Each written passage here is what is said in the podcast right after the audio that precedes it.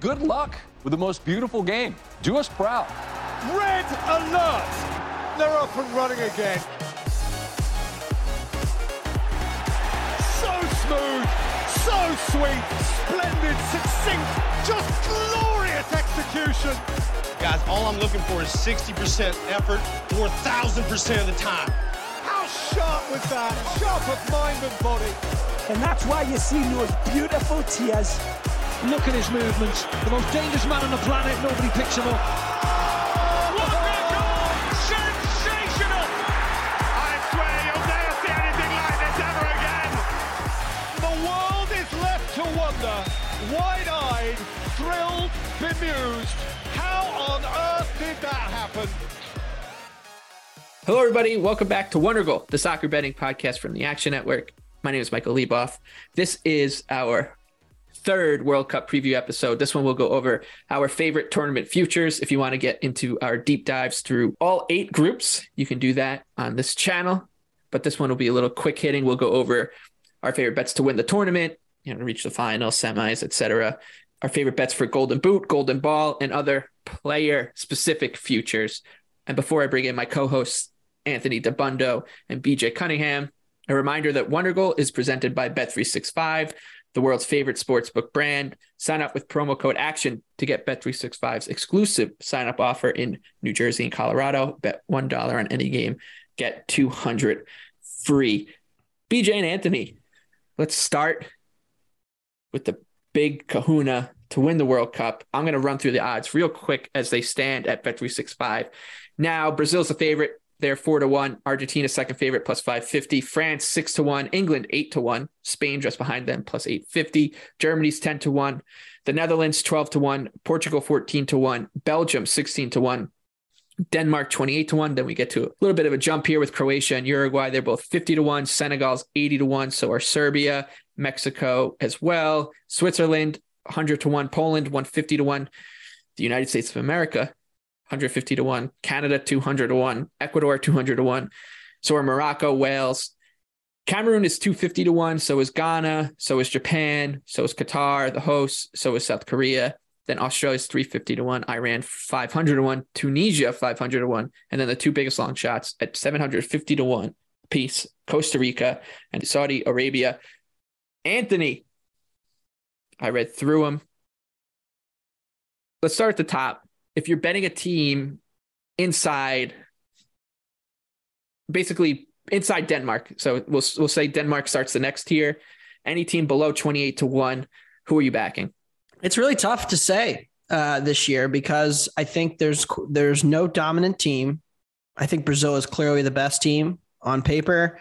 Everybody went insane when the draw or when the when the roster came out, and you're like, if you just took the next ten players from Brazil who didn't make the World Cup team, and then put them on the same team, they would probably be good enough to get out of, of any group in this World Cup because they have so much depth everywhere, so much talent. Vinny Jr., Neymar, Rodrygo, and and Antony, and, and it is a lot of fun to watch. Uh, Bruno Guimarães and Lucas Paqueta. So Brazil's the best team, but you don't make money betting the World Cup by betting on the favorite in a single elimination knockout tournament.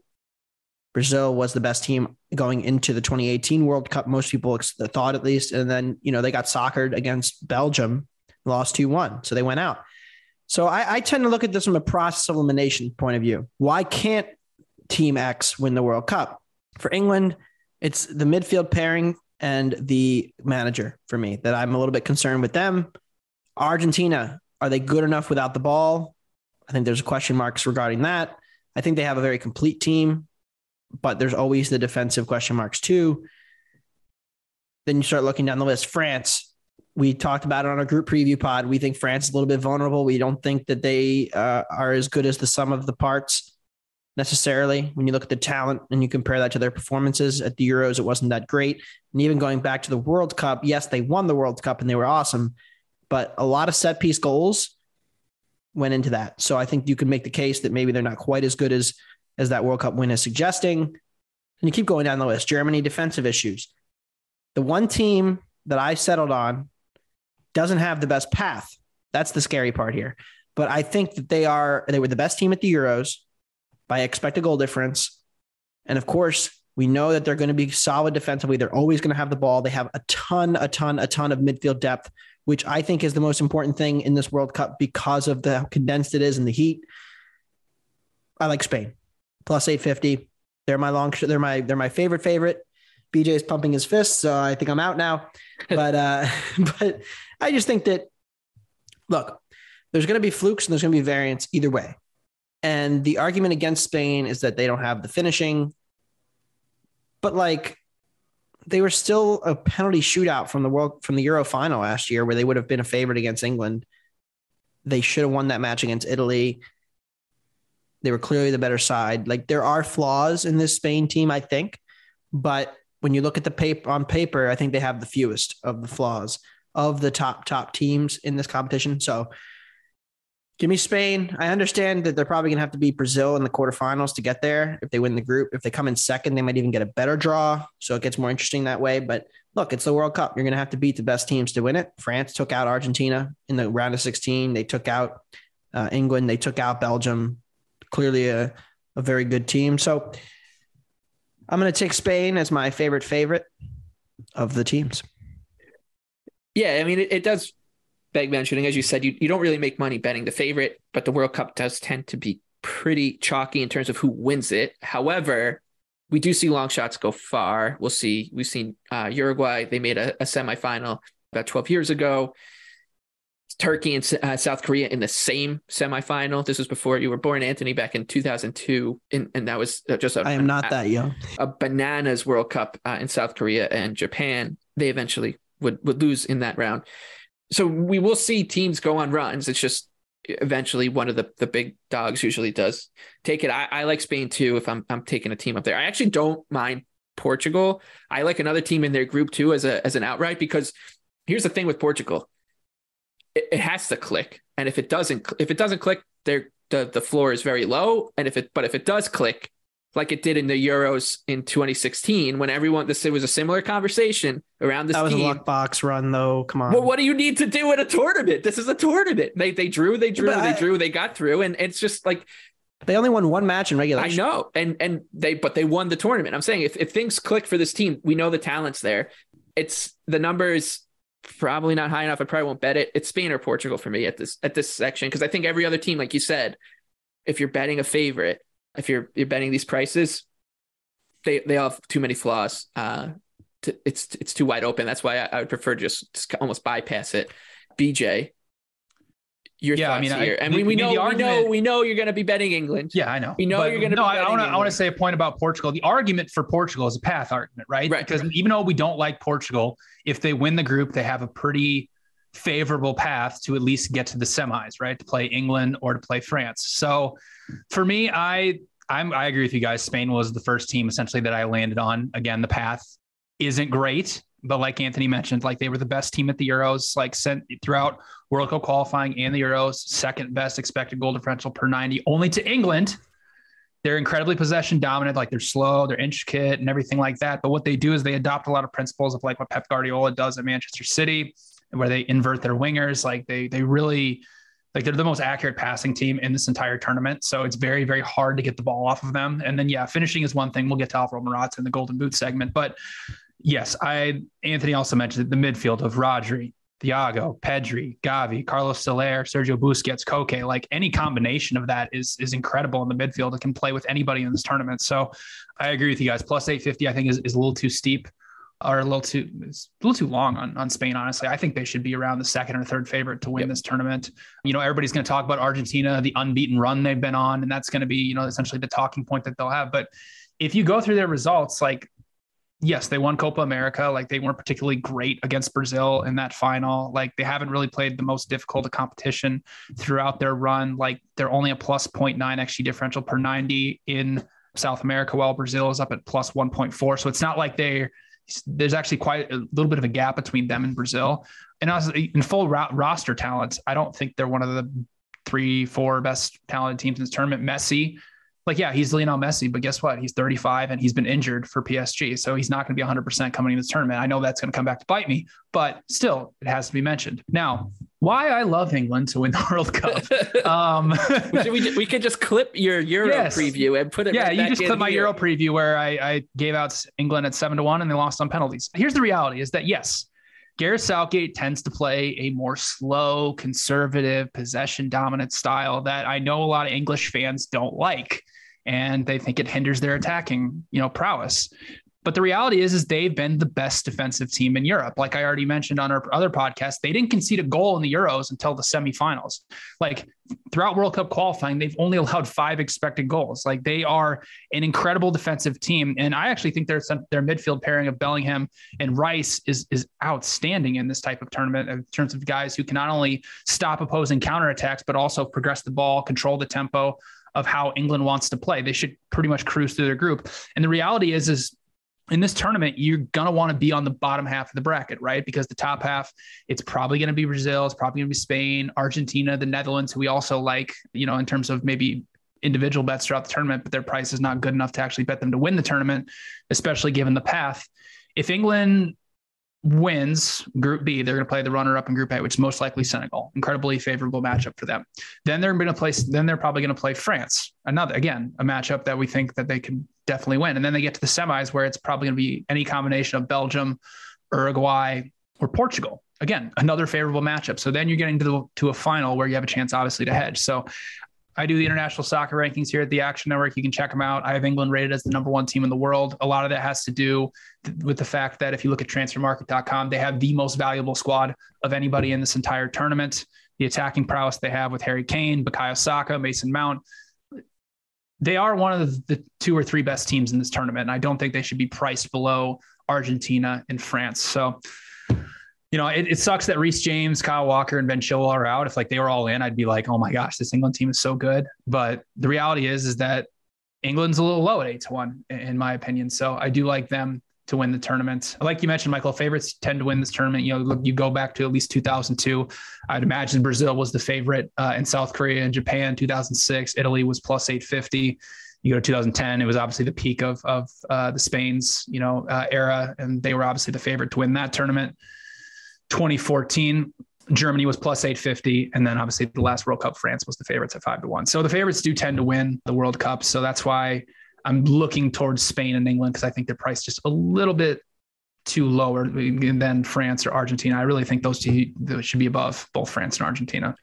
I do think the narrative's gone too far on England. I yes, it has. That's and that's the thing. Is like, yeah, the, the media surrounding England is the worst of any team on the planet, right? Because they are so negative anytime anything bad happens, right? Even when it would be like like they were calling for Southgate to get fired because of a couple bad Nations League results. Like, and that was the thing I was kind of playing into. I was like, okay, yeah, they haven't been good in the Nations League, but really what the Nations League is, is for managers to try out different tactics and see what works and what doesn't and to rotate players it doesn't really matter in the grand scheme of things, but it's also a good way to, it's almost like glorified friendlies. So I was hoping people would buy into that and we get England a better price. But yeah, I mean, the narrative around England is that they suck. They play horribly. Like they're going to lose. Like, you know, it's never coming home. Guess what? Football is coming home, Michael. I think on, on the flip side to the narrative has gone too far on them argument is that they played almost every game in the Euros at home. Right. Now they got to yeah. go to the desert. So I think that that that has to factor in when we when we consider how good they were at the Euros. Uh, they they they did go. I think they went on the road for one of their group matches, and then it was against Ukraine. Right, and well, also they had the Scotland match. Right, so right, it was. uh So they played one road match, right, and then or was that a home match against Scotland? Uh, no, it, it. I don't know. Well, either way, it was it was on the island.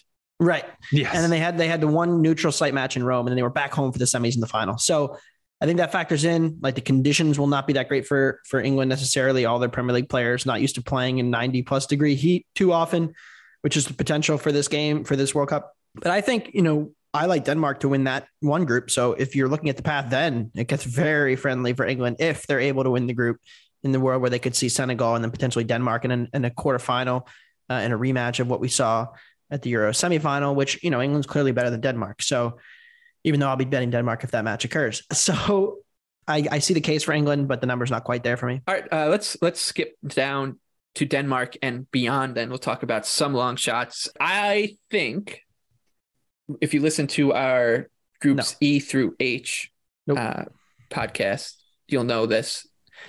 All three of us are pretty high on Uruguay. I think that Uruguay is the best bet in this range at 50 to 1. I talked a little bit in the groups A through D podcast about Ecuador and how I like South American teams to do well in these tournaments because it comes down to a couple different things. One, they go to really tough environments throughout their World Cup qualifying, which is incredibly hard. CONMEBOL is notoriously difficult. You go into places like Bolivia or or Colombia and, and playing in these really hostile environments. So I think that these teams should translate well into these kind of weird adverse uh, conditions. The other thing is that these these are tournament teams. Like Copa America matters so much to every team on in South America. So they they play these tournaments and whereas like the Gold Cup, no, do, do people care about the Gold Cup in, no. in, in CONCACAF? No. And yeah, the Euros are big, but that's at once every four years. So and the qualifying, nobody cares. Like England, England plays San Marino, it's not it's not a big deal, right? You're so there's so Harry many. Kane inflates his uh, right. international goal yes, record. Exactly. There's there's very whereas in South America they just play a, a, lot more meaningful games. So I just think these teams are are, are kind of more cohesive in that. and that, and that bears out. We'll see teams like like Uruguay make runs. Obviously, Brazil and Argentina are really good teams generally. Chile usually does pretty well when they you know qualify for for the World Cup. So just from like a narrative standpoint, I like Uruguay. Obviously, the talent's there too, like Darwin Nunez, Fede Valverde. They should be well structured in the back. Our man Muslera, him and him and Memo Ochoa, man, they'll just play in every World Cup from from now until the end of eternity in goal for for their respective sides. I just I like this team. They they have Suarez and Cavani, both of them. They can kind of rotate. Anthony talked about the conditions. You're not going to play 90 minutes of, of Luis Suarez every every uh, every match, but you're, and you're not going to do it with Cavani. But you know, like for like, switch there. So there's just a ton of signals on this team as they tick basically every box for a, a long shot that you want to back, and their group is so manageable. Ghana, South Korea, Portugal, who we all uh, admit is a vulnerable favorite in the group stage. So the Sky Blues. I was going to try to pronounce it in Spanish, but my Spanish is terrible, Anthony. Talk to me about Uruguay. For a second, I thought you were going to talk about the other team you're betting when I said no at the beginning of this little rant because I thought you were going to mention Stars and Stripes, which are have oh, zero. We'll get there. Cha- they have zero chance of winning the World Cup, zero. Uh, but my long shot is also Uruguay. A lot of agreement. We talked about them. We gushed about how much we like them. I love Bentancur and Valverde. I think they're in great form. I think that the biggest weakness for this team was the midfield, kind of just lacking at the last, uh, you know, the last World Cup and then the and then you know even the Copa. But they're a major positive regression candidate. They went through a huge finishing slump, still got through qualifying, extremely underrated. I don't think there's a huge gap between them and Argentina. I'm going to be honest.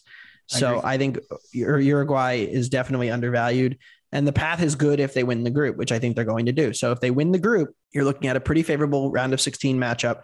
And then, I mean, at that point, yeah, the quarterfinals of the World Cup are going to be hard, but there's no reason they couldn't make a, a deep run. So I like Uruguay.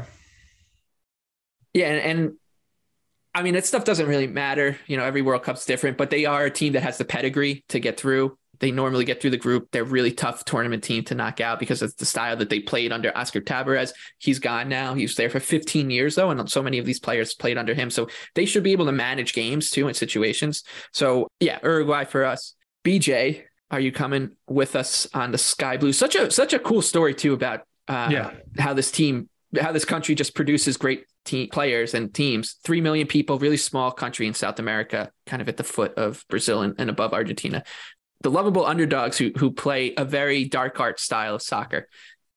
Right. I mean, the, for what you get, you met, I mean, you hit the the nail on the head, right? So Tabarez is gone. Diego Alonso came in after essentially it was a poor run of form throughout World Cup qualifying and, and also Copa America and they just went on a run once he once he got in charge. And and what Uruguay, what I also love about them with you guys is that they they're going to play a 4-4-2. They have good structure defensively, and they can sit back and they can counter a lot of these bigger sides. I mean, we had obviously Darwin Nunez is starting to come on for Liverpool. Like he's averaging most shots per 90 in Europe this season, which is quite impressive. You know, he'll play alongside Suarez. It'll be a good striking partnership. Valverde is probably the most informed midfielder in the entire world right now. He'll you know, when we get to the player segment, he's one of the guys I like to win golden ball. But again, it's just a team with a really good structure, has a good path if they can win this group. And obviously, you know, if they if they don't, then it's then it becomes a little bit more uh, troublesome. But yes, at 50 to 1, it's a good price on Uruguay. I also like Denmark at 30 to 1.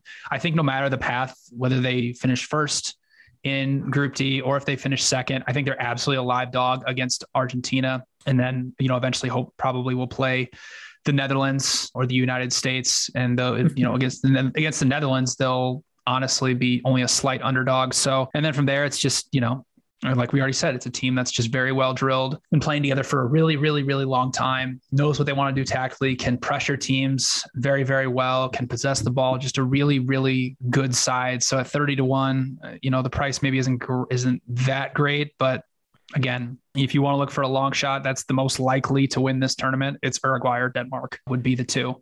So yeah, that's, that's where I'm going. I think for me, you know, the difference between Uruguay and Denmark is that and I love both teams, but I think Denmark runs into a wall at a certain point where they just don't have the high end attacking talent to win this. Whereas, like, if you, you know, we'll talk about this in a minute. Like, I think Denmark is definitely uh, a high floor team that like can easily make the quarterfinals, and I wouldn't be shocked at all. But can I see them beating two or three really great powerhouses with the lack of attacking talent? Like, they'd have to really magic up some set piece stuff, and they could do that. Like, they're very good on set pieces. It's another reason they get an edge over teams, but I don't quite see the attacking talent. Whereas with Uruguay, you can see a world where Darwin or Luis Suarez kind of, you know, carries. And and Darwin hasn't been great at Liverpool, but the underlying numbers are very encouraging for him there. Uh, and and also the conditions. I think I think the conditions. Denmark kind of ran out of gas by the end of that of the end of that um, the end of the Euro run. Like they looked really just exhausted by the end of it. They don't have as much depth, whereas I think Uruguay, one, the conditions are more favorable, and two, they have a little bit more depth in attack and, and midfield. So I think I see the case for Uruguay more, even if the path might be a little easier for Denmark, but definitely love Uruguay. All right, uh, let's talk about USA. I think I wrote them down. I think 150 to one, whatever. It's it's a homer pick. Yeah, it's a homer pick. Like why? Why would you we don't even have a striker? Why wouldn't you want? Yeah, Ferreira. He, well, we'll do the U.S. thing, but I really think they should just play Brendan Aaronson as a false nine. Tim Weah. But I, I mean, I'm going to bet them just as a homer pick is, is what I'm saying. I'm not saying it's going to be a good bet, but uh, that's that's going to be another long shot up play. But let's skip ahead now to another way to play them. This is why BJ's playing them much more realistic. We'll look at some future bets to reach, you know, the finals, semifinals, and quarterfinals. We'll start with the Yanks. BJ, they're plus 450 to make the quarterfinals. Lay it out. I, I like that bet.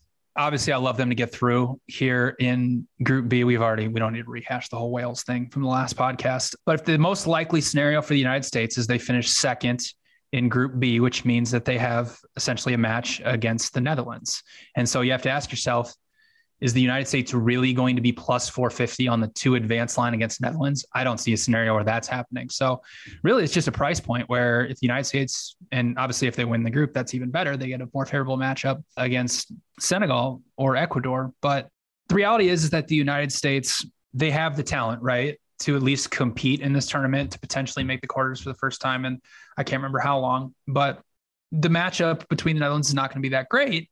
But again, for me, it's just a price point thing. I think you're going to get to a good opportunity where you can have a, a ticket on the United States to make the quarters and a, a minus 250 ticket on the Netherlands to advance. And then you're just sitting there with, with house money. So that's the way I'm playing the United States, not really saying that I like them against the Netherlands, that they're potentially going to beat them. But I just think the price is way too high for what the potential, the worst possible potential matchup is for them in the round of 16. Right, we, we already talked about Denmark. You like them to make the semifinals as well, five to one. And a team we haven't touched on in this one, Switzerland, uh, another quarterfinal bet for you. Yeah. And again, it's another path argument, right? Because if they finish second in this group with Brazil, which is what most likely is going to happen, they're going to play Portugal or they're going to play Uruguay. And it's again, it's another price argument where there, I don't see a scenario where Uruguay or Portugal is going to be more than really minus 200 to advance for for Switzerland. And again, it's like we've already mentioned, it's a very well drilled side that has been playing together for a long time, can sit in a deep low block, can do well out of possession. Granit Xhaka is in the form of his life right now. He's the the the catalyst for their entire build up play. They have good goalkeeping, good good center backs and wing backs that you know maybe on a club level haven't been that great, but for the national team they can get up the pitch, they can cause some problems, and they have a good striker in Breel Embolo. So yeah, at plus 333 to make the quarters, given that, you know, essentially if they, and even if they somehow potentially win Group G over Brazil, you know, they get second place uh, in Group H. So really, it's a matchup against Uruguay or Portugal where I do not think they're going to be plus 333. So I think you're going to have a great number and a good opportunity to hedge on the Swiss to make the quarterfinals. Anthony, you, we talked about Uruguay, so we don't need to talk about your bet about uh, them making the quarterfinals. You like them at plus 240, but you do think the Netherlands have some value here. Yeah, I mean, of course, a lot of these bets are correlated. So if I like Uruguay 50 to 1 as my long shot pick, and I'm naturally going to like think they're undervalued to get to the quarterfinals as well because I think they're going to win that group. I like them to win the group. You have to be kind of be careful with bankroll management. You know, you don't want to load up on Uruguay to win the group, Uruguay to make the semis, Uruguay to win the tournament, and they lose one game, and you're like, shit, all those tickets are dead. Uh, one game they shouldn't at least. I, I just think Holland is not getting enough love here in the market for what I think is going to be a very favorable path for them to get through. They could, you could make an argument they're the most informed team in all of Europe. That's kind of been the storyline going into this tournament is okay, all the European teams seem to be struggling. They're all in panic mode. England has its issues, Germany has its issues, France has injuries. Everybody's everybody's gonna just fold up shop, might as well not even show up for the tournament. Holland is like the opposite of that. And I think that the lineup that they could put out there doesn't really have a clear weakness. And this is something we talked about on the group stage pod as well. Where's the weakness? Van Dijk is back. He didn't even play in the Euros. Uh, he'll definitely bolster the defense. Cody Gakpo is in the middle of an elite breakout season at PSV, one of the most fun players, young players in the tournament. Memphis Depay, we know we're getting consistent production from him. The fullbacks, Daley Blind is a great passer. Frenkie de Jong in midfield, great passer. Dumfries gets up and down the wing very effectively. And the biggest change since the Euros last summer, when I was not a Netherlands fan, is the manager. De Boer is gone, horrible manager. In comes Louis van Gaal. I don't think Louis van Gaal is, you know, a, a, a, tactical genius or a savant of a manager, but I think he's a solid international manager who puts his best players on the pitch and knows how to set them up. And I think they're a very dangerous team. So you look at the path. I think their their group is not easy. There's no there's no gimme in the group, but they have a clear talent edge over all three of the teams. They win the group. They're likely to get what is generally a pretty mediocre second place finish team out of Group B, which could be the US, Wales, Iran. We expect, even if it's England, even if it's England, it won't be. I think they're not getting through. Well, that's the worst case scenario, right? The worst case scenario is we're getting the round of 16 against England because either Netherlands slipped up in the group or England did, one or the other.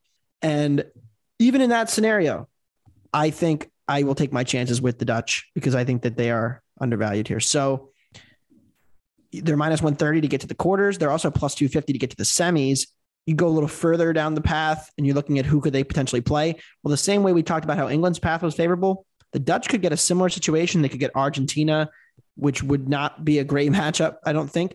But again, if you think the Dutch are undervalued, which I do, and I think they're uh, a team on the rise, then it's worth a, a look to make the semifinals at plus 250 or just to make the quarters at minus 130. I already bet the quarters one. So I will be making that my official pick here, but could definitely see them going deep in this tournament.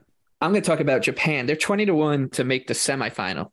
Let's say they finish in second place in their group, which is also with Germany and Spain. So that feels like if they do get through, it will likely be in second. They would take on the winner of Belgium's group, which is could be Croatia, could be Morocco, could be Belgium. No matter what, like I think Japan could match up pretty well there and and get through. And then if they they win that match, likely it's most likely Portugal or Uruguay. If there's an upset, Serbia or Switzerland. I mean, it's the softest part of the bracket, and that's part of the reason we like Uruguay, right? Like, so if you like Uruguay, if they win that group and they get supplanted into this this quadrant, I think Japan is worth a, a sprinkle as well, just based on the path. We talked a lot about Japan in the preview pod where we went through groups E through H they should be a pretty dynamic counterattacking side. If they take on Belgium in, in, in that first, you know, round of 16 match, they should match up all right against them, a team that just can't defend their way out of a paper bag. And it's not even worth kind of, you know, projecting too much further past the round of 16, but Serbia, Portugal, Switzerland, I'll take it. Uh, Samurai Blue, man. We're going to be losing a lot of money on Sky Blues and Samurai Blue this World Cup. Let's talk about some player futures now that's that that's out of the way. Uh, this is a reminder. Last World Cup, famously, Michael Leboff nailed Luka Modric at 200 to 1 to win the Golden Ball. So we'll start with the Golden Ball. Uh, let's talk about the the last few winners. In the NHL, you never you don't win playoff MVP without winning the Stanley Cup. That's not the case in the World Cup. It's a fallacy. Luka Modric won it last year. He was eliminated in the final. Messi, the World Cup before that final. Diego Forlan uh, out of Uruguay semifinal, Zinedine Zidane in 2006, even though he got kicked out of the final for headbutting. Uh, it was at Materazzi final. He was he was a runner up. Oliver Kahn, a goalkeeper. Anthony, he's before your time, but he was a goalkeeper for Germany. They lost in the final in 2002. 1998, I believe it was Ronaldo, didn't win. You have to go all the way back to 1994 USA to find the last golden ball winner to be playing for the team that won. So it's not the assumption is this is going to be correlated to what te- you know to a team going the furthest. It definitely helps, but it's not an automatic. I'm going to start though, and I want to start because I mentioned Oliver Kahn 2002. So we do see we have seen a goalkeeper win, and I like Jordan Pickford, 200 to one for England. Here's why I like Pickford. He's a shot stopper. He's like a manic goalkeeper. If he has like a big game, he's in your face. Like it looks like you're like, wow, Jordan Pickford made like seven saves today. He's diving all over the place that kind of stuff could really like generate a narrative for him. And at 200 to one for Team England, that they're going to be playing a lot of close games, just given their conservative style. So we could see him, you know, win them a, a penalty shootout like he did against Colombia in the last World Cup. So I think Pickford, just because of the style he plays, because of the team he plays for, makes sense as a as a goalkeeper long shot. I'll save my other two for later. We have some agreement in this market too, BJ, including one of your guys. Yeah, well, the argument for a goalkeeper is, you know, Donnarumma just won player of the tournament at the Euros, right? So right. there's, you know, and like I already mentioned, England. And we think about the the. I know this is not this is a little apples to oranges, but the Champions League final, right? Who was mm-hmm. the player everybody was talking about coming out of that? It was Thibaut Courtois. It's not out of the question here, and right, like Pickford, like I said, Pickford, Pickford's style is just so brash and he he really mm-hmm. does grab attention. So that's why I think at 200 to 1 it's, it's definitely worth it. Has nothing to do with the fact that he's a toffee either. hey, look, he's in form. yeah, he is. No, great. He is in form. Been great. Shots he's been like the best. He's been like the best goalkeeper in the Premier League like this year. If you look at post shot XG plus minus. Anyway, um, yeah, I like Federico Valverde at 50 to 1 uh, to win player of the tournament. You know, if you like, you know, if you're like, ah, like I don't really know if I like Uruguay at 50 to 1. Like, I mean, I don't know if I want to pay that price. Well, then just pay 50 to 1 on Federico Valverde if you really don't think they're going to win the tournament because you're not going to find a more informed midfielder that can score goals, can control the middle of the park, that can, can progress the ball up the pitch. And that when you watch essentially Uruguay, you're like, okay, what's the reason why Uruguay's here in the semis? Or what's the reason why Uruguay's made it all, all the way to the final? Well, it's because of Federico Valverde. I mean, he has already scored what eight goals for Real Madrid this season in all competitions. From and they're always bangers too. From a def- yeah, from a defensive midfield position. So it's the Luka Modric argument, right? Like Modric obviously was on penalties for Croatia, but he won it from the midfield position because of how much he how well he does in controlling the play, assisting others, and that's exactly what Federico Valverde can do at fifty to one. So I love him at 50 to 1. Another one I like is Pedri at 50 to 1, like one of the best, honestly, one of the best young midfielders in the entire world right now. If you think Spain's going to go deep, it's probably going to be because of Pedri. You know, he's he's going to be starting in the midfield. He's their main attacking role, supplier, creator for everything. And you know, we'll get to the golden boot segment, but Spain doesn't have a lot of great finishers on their team, so you don't really have to worry about essentially a striker that's going to score you know five six goals in this tournament. You might. Well, you, well, you might have to worry about it, but in case it happens. But really, you know, Pedri is the one controlling the ball in the middle of the pitch. He's supplying everybody.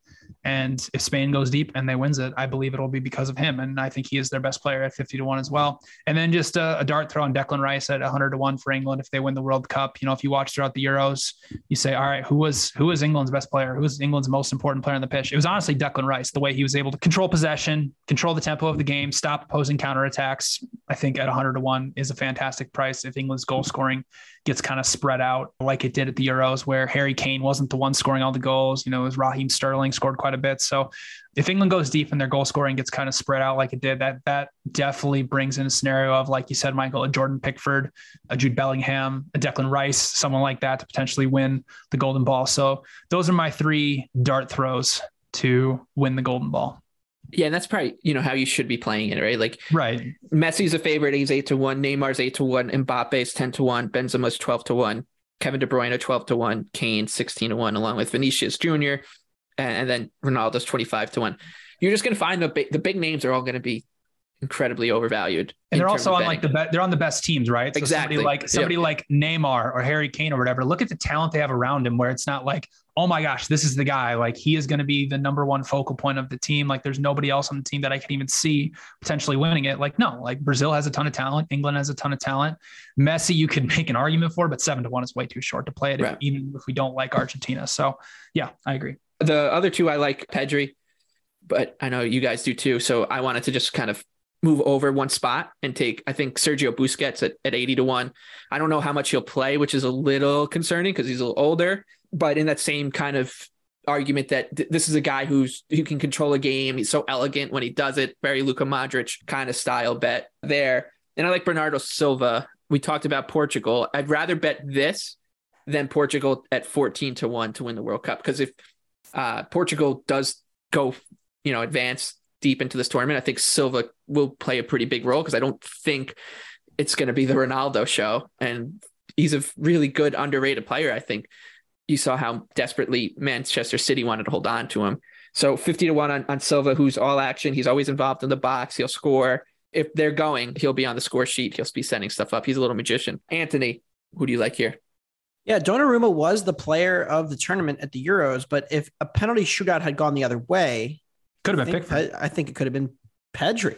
Ooh, interesting. Because if Spain beats Italy, we're having a conversation about how, and, and the only thing that's scary about Pedri is that he's so young that he might just win young player of the tournament. They might just be Yeah. like, oh, yeah, we'll give you that. Uh, That's my. I, I like Tchouameni too because and, and the same thing. It's like I'm like, ah, is he? He'll just they'll just give him the young player. Is he better at being young than the Yeah, other- exactly. You know, it's like so. Same with I- I like- Valverde also. Right. And that's the thing. The thing with Spain though is the whole narrative around Spain last year was it was the Pedri show and Pedri following in the line of traditional, incredibly ball playing, incredible on the ball, great passing midfielders, the Iniestas and the Xavis of the world. And I think it was there was I forget what match it was, but there was a match where he had like 100% completion rate, and everybody was like, "Oh my god!" You have to also consider Spain's path. They could very well be. They're going to play Germany. That's going to be a, probably the biggest high profile match of the entire group stage. So everybody will be watching it. Narratives are built on matches people watch.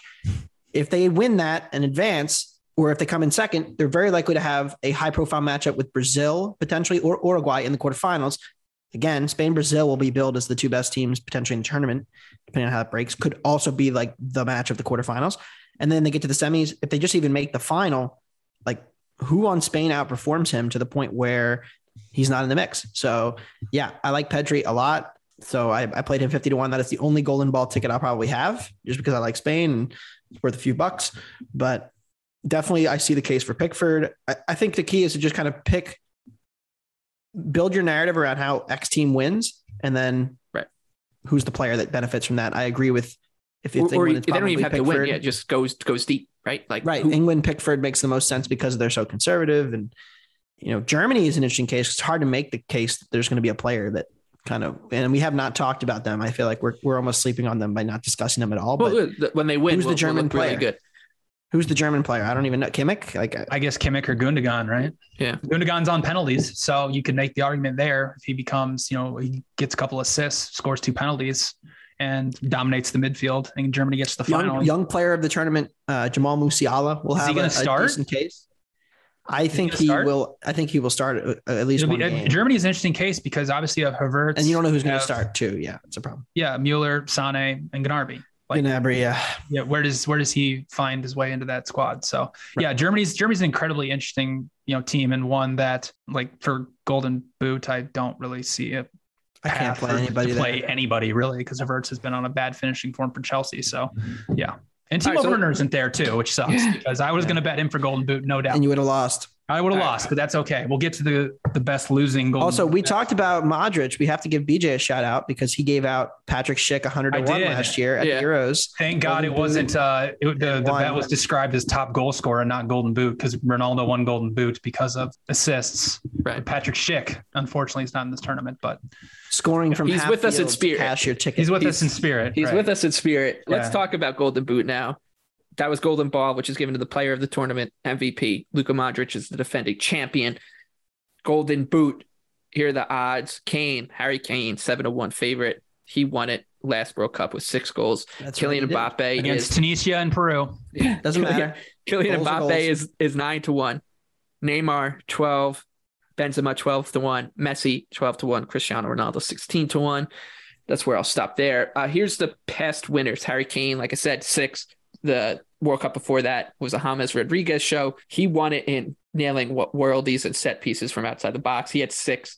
Thomas Mueller still playing, still going strong. He's got one to his name in 2010. He had five. His fellow German Miroslav Klose, 2006, won it on five. So you need five or six goals basically to get there, which means you're looking for someone who, yeah, you want them to be go go deep, but it's not a necessity. James was eliminated at the quarterfinals. So, but you also want someone who's going to play one or two soft matches in their group to, to pad their account, much like Harry Kane, I guess, did back mm-hmm. in the last World Cup. Golden boot's the golden boot. Yeah, for sure. I think there's a few here. We're all on, you know, BJ and I really like one guy in particular. We'll save him for later. I'm going to throw two names out to start. Gabriel Jesus, 35 to 1 for Brazil. Richarlison was their striker for most of like World Cup qualifying and then the Olympics, et cetera, but he's hurt. He should be back, but who knows how much he'll play. They should score a lot in their group, right? They should dominate a group that has Cameroon, Serbia, and Switzerland. They should be scoring, you know, six or seven goals pretty easily to a game as like the floor. And I think Jesus is being a little underrated here because there is a, a, a wealth of scoring options. I know like Neymar and Raphinha, Vinicius. Vinny Jr., like they're all there. So that that is a knock against the bet, but it also causes the number to inflate. So I was kind of going between Vinny and Jesus, and Jesus was just a bigger number. So I like the Arsenal striker here, 35 to 1. Another guy I like, Angel Di Maria for Argentina. He's 150 to 1. And it's a similar situation where I think like Argentina should be able to just dom like he there's he's got a good chance where he'll to like bag two in a game in the group stages. Poland, Mexico, Saudi Arabia. They could beat Saudi Arabia 6-1 and Di Maria could walk away with the game ball because he got a hat trick.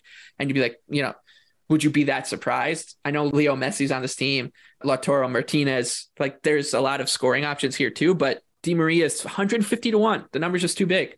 So those are my two favorite bets on the board outside of the one that BJ will talk about, which is my favorite as well. Alvaro Morata 50 to 1. No. Um, if to. you've been Oh, if you've been with us since the Euros, you know, God bless you. Um, but you know how much we loved Alvaro Morata at the Euros. And the argument is, is that Spain was the best offensive team at the Euros. They've been the best offensive team throughout Euro qualifying. They're creating close to two and 2.2 expected goals per match. Luis Enrique loves himself some Alvaro Morata, and he's gonna be playing up top for Spain. So I get the striker on the best offensive team in the highest scoring group in this competition. I mean, Alvaro Morata, he almost won the XG Golden Boot at the Euros. He had 4.5 expected goals in five matches. And yeah, he struggled finishing, but guess what? He's got five goals off of three expected for Atletico this season. So actually, his finishing is starting to improve. So, yes, if you think Spain is going to go deep, if you like them to win the World Cup, Alvaro Morata at the at a price of 50 to 1 and the reason why Bet365 is the greatest sports book in the world is you're not going to find a 50 to 1 anywhere else on the board for Alvaro Morata. So yes, I am looking forward to watching Alvaro Morata miss chance after chance and lead this tournament in XG, but at 50 to 1, you have to do it. Like you have to. And then a couple other dart throws. I like uh, Minamino for Japan. Like if Japan's going to score a lot of goals, it's going to be because of Minamino. Now that Fu- Furuhashi's not, you know, in the lineup, he scored 10 goals throughout World Cup qualifying. Like he is their their main goal scoring threat. And again, like we say with these awards, you're going to want somebody who's on penalties. Alvaro Morata's on penalties. Minamino's on penalties for Japan. And Ilkay Gundogan is on penalties for Germany. Like he scored five goals throughout World Cup qualifying. And if Germany doesn't have an out and out striker, or we don't really know where who's going to score all of the goals for Germany, like a dart throw at 151 on Gundogan in case Germany gets a couple penalties and maybe he scores a couple bangers from outside the box. It's not crazy to think that he can win it at 150 to 1. So the way to play Golden Boot, I think, for this tournament is really just dart throws. I don't really see any of the fa- like I don't see any value in taking any of the favorites here. I think there's definitely a better path for a lot of the long shots. So those are me my dart throws for Golden Boot. I'll be with you on Morata. Uh, yeah, I can be talked about into Gundogan. Pep Guardiola says he's the best player in the world at arriving late in the box as well. Yeah, the Uh, only- just so just Third man run merchant. Yeah, the argument. So the argument against Gundogan is that he has he's he plays a pretty attacking role for City because they obviously dominate a lot of possession. He has to play more defensive, so Kimmich can be kind of the ball supplier and, and getting forward a little more. But again, if they're going to play Croatia and play Japan, they commit like Hansi Flick commits a ton of guys in attack. So it's not crazy to think that they're going to commit essentially five, six guys up there, and he's going to be right around the box for some of those chances. And again, you obviously get the added benefit of him being on penalties too. I think we're going to need five or six goals per game in the Spain, Germany, Japan, Costa Rica yeah. to group to cash all of the tickets we just mentioned. Alvaro Morata and a Gundogan hat trick. Yeah, Gundogan, Minamino. Maybe maybe it'll be a dead heat between yeah. Morata, Gundogan, and Minamino. Uh, yeah, yeah, they'll all have five goals coming out of the group, all against Costa Rica. Now, yeah. I, I agree on the Morata thing. The most interesting thing, okay, so who took the most shots at Euro 2020? Played last summer. The top five. Number one was Dani Olmo. Then it was the Italian trio, Insigne, Immobile. The next person on the list after the Italian trio and Dani Olmo and and Chiesa was Alvaro Morata at 16 shots. He had the second most non penalty expected goals. Raz Sterling was number one, which I think is also interesting. But also, you have to remember who was seventh on the list it was Braithwaite Schick. After that, Gerard Moreno, who has not been in form and not been fit, if his minutes go down, that only makes more room, more chances, more shots for Morata. And you mentioned Luis Enrique and why he loves Morata so much. It's because Morata's so good at everything else. It's why he's a top class striker. He's so good at coming short, linking the play, combining, receives a ton of progressive passes. I wrote about Spain in our preview, team by team previews, and I talked about this. Morata does so much well that you can get past his inconsistent finishing. Do I think he's become a plus finisher this year? I know BJ said that. No, but like you can run hot for like a week and right. you can win the golden boot. Right. So plus it's 50 to one. I mean, come on. He's on the best yeah. offensive team in this tournament. Yeah. So uh, it is Morata or nothing there for me. I, am on Morata. There's a couple other flyers BJ wants to talk about. There's one that I thought was interesting, which is uh highest goal scorer on England at plus 700 is an interesting flyer. And I think it's interesting for two reasons. One, Sterling tends to kind of come in like a two ish type. So England's biggest problem under Southgate is that they don't, they don't get problems. enough. They don't get enough creation, right? So Kane, his instinct and his tendency is to come short because he's such a good passer and distributor. He comes short or, or comes deep rather and collects the ball away from the goal, and then the attack kind of suffers for it. But who benefits from that is the wide forward who plays to his left or to his right, which is Raheem Sterling most of the time. We know he's banged on for minutes. We know Southgate loves him. He had excellent numbers last summer. He's been pretty good for Chelsea this year. And I don't think there's going to be a ton of goals in that group. So I don't think there's going to be high flying action with all these penalties and chances for Harry Kane to get his lead. So it's seven to one. Sterling to be England's top goal scorer is an interesting wager that I will be betting because I, I just think that the gap between him and Sterling and Kane is not as big in a group where you're not expecting a ton of wide open goal scoring and penalties. So that's my uh, potential angle there. Uh, BJ, anything else for you in these kind of derivative yeah. markets to the golden yeah. boot? Put me down for Ilkay Gundogan, top goal scorer for Germany as well. Lovely stuff, gentlemen. All right, that will wrap up our tournament futures preview. A reminder you can listen to our group deep dives A through D and then E through H uh, as well on the Wondergoal channel. We'll also have a uh, special episode just looking at Team USA from a market perspective, their chances, etc. Uh, later on this week. But until then, for BJ Cunningham, for Anthony Dabbundo, Michael Leboff, saying best of luck with all your bets.